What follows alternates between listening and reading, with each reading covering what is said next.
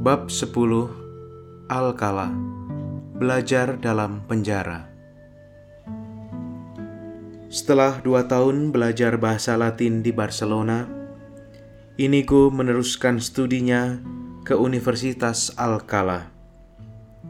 Ia berjalan kaki dan menempuh jarak hampir 600 km dari Barcelona ke Alcala. Di kota ini, Inigo tinggal lebih dari setahun. Tepatnya dari masa Prapaskah 1526 hingga 21 Juni 1527. Autobiografi nomor 57. Pada kenyataannya, selain studi, Inigo mulai memberikan pelajaran agama dan setiap hari mengemis dari pintu ke pintu untuk menopang hidupnya. Beruntunglah bahwa pada malam hari ia mendapat tempat tinggal di rumah sakit Antesana, Alcala, tempat penampungan orang-orang miskin. Keberadaan Inigo dengan pelajaran agamanya didengar banyak orang, dan mereka mendengarkan pendatang baru di Universitas Alcala tersebut. Tetapi Justru inilah yang kemudian menimbulkan permasalahan baru. Inigo mesti berhadapan dengan inkuisisi, penjaga kebenaran ajaran gereja dengan kuasa pemeriksaan dan pengadilannya. Begitulah, semula bermaksud untuk studi, Inigo malah diadili.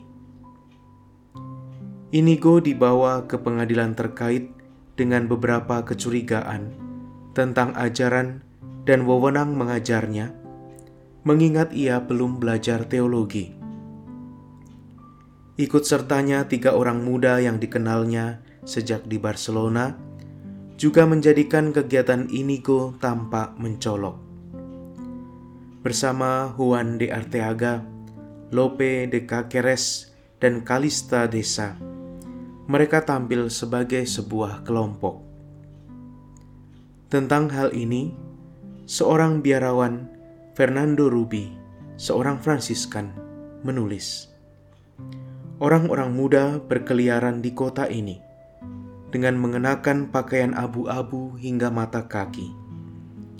Beberapa di antara mereka telanjang kaki dan menyatakan bahwa mereka menghayati suatu kehidupan yang menyerupai kehidupan para rasul.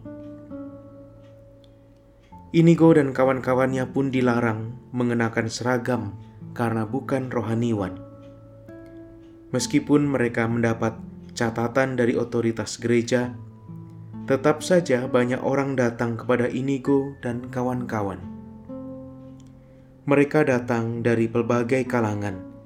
Ada para wanita yang sudah menikah, masih single, lelaki tengah baya, tua, para rahib, dan para mahasiswa.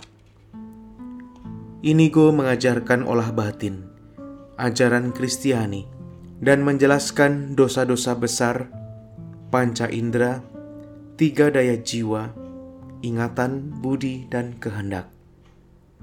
Semua dijelaskan dengan amat baik dan dilengkapi dengan kutipan Injil, Santo Paulus, maupun para kudus. Dilatihkan juga pemeriksaan batin, anjuran mengaku dosa, dan menyambut ekaristi. Tujuan dari semua itu adalah ajakan memperbarui hidup dengan berdoa sesuai kemampuan masing-masing. Tetapi empat bulan kemudian, Inigo sudah tidak tinggal di rumah sakit Antesana.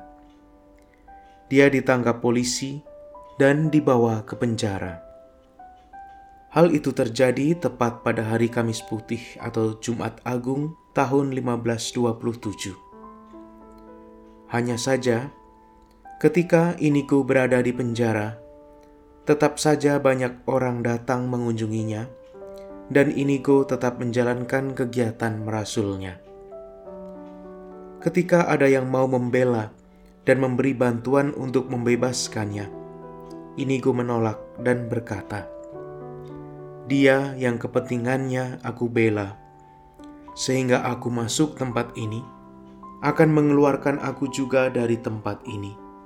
Jika keluarku memang akan bermanfaat demi pengabdian kepadanya. Rencana Inigo studi di Alcala berujung pada pengalaman di penjara. Hal ini terjadi karena kecurigaan inkuisisi, mengingat pada waktu itu ada gerakan-gerakan kerohanian yang tidak sehat. Misalnya, alumbrados. Kelompok yang merasa mendapat penerangan langsung dari Roh Kudus dan tidak membutuhkan sarana-sarana dari gereja seperti pelayanan sakramen. Peristiwa Inigo di penjara karena kegiatan kerasulannya bisa membawa kita ingat ke belakang bahwa sebelum mengalami penjara fisik dari masa lalunya, Inigo pernah terpenjara oleh impian kemuliaan duniawi. Di Loyola, keterpenjaraan itu diatasi oleh dambaan-dambaan suci. Selanjutnya, ada pengalaman luar biasa di Manresa dan Cardoner, serta kepastian rencana baru sekembali dari Yerusalem. Artinya, pengalaman di penjara menjadi bagian dari perjalanan peziarahannya. Pengalaman ini dan selanjutnya akan meneguhkan sisi man of the church dan pentingnya studi supaya tidak mengalami halangan-halangan merasul yang telah ditetapkan gereja. Identitasnya yang dibentuk oleh perjalanan peziarannya pun memperlihatkan dinamika gerak perubahannya dari orientasi kemuliaan duniawi, la fana gloria, ke kemuliaan surgawi Tuhan Allah, la gloria de Dios ditandai juga oleh gerak dari kesempurnaan diri ke kerohanian rasuli, membantu jiwa-jiwa. Ayudar alas almas. Perkembangan lain adalah perubahan gerak dari mengandalkan pertimbangan diri sendiri ke membiarkan diuji oleh otoritas gerejawi. Karena itu, ketika berhadapan dengan otoritas gereja yang memberi beberapa larangan menyangkut ajaran dan wewenang mengajar, Inigo tidak merasa dihalangi semangat merasulnya, tetapi merasa diingatkan akan konteks gereja saat itu, dan merasa semakin dimasukkan ke dalam ibu gereja. Inigo adalah peziarah di dalam gereja dan pembaharu dari dalam. Akhirnya, bagi Inigo, proses penyelidikan dan pengadilan merupakan bentuk lain dari objektivasi pengalaman rohani dan semangat merasulnya. Pengalaman ini menantang dirinya untuk mengoptimalkan daya-daya jiwa dengan studi sebagai bagian penting dari cara bertindak dalam kerasulan. Konsiderasi Begitulah Inigo menemukan saat rahmat ketika studi di Alcala. Pada akhirnya, studi tidak membawa banyak hasil, tetapi memberi pelajaran hidup yang berharga. Dalam penjara, Inigo belajar memetik saat rahmat yang penting bagi perjalanan ke depan. Kita kenali di sini adanya kecerdasan rohani yang memungkinkan dirinya tidak kehilangan harapan dan cengeng menghadapi tantangan dan kesulitan, melainkan mengubahnya menjadi saat rahmat. Tuhan, bila kami lumpuh oleh pelbagai macam kesulitan dan tantangan, karena mengikutimu.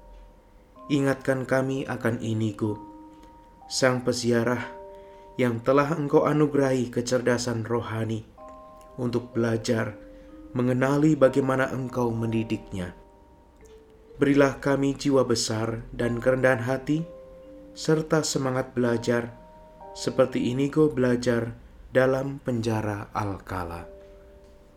Amin.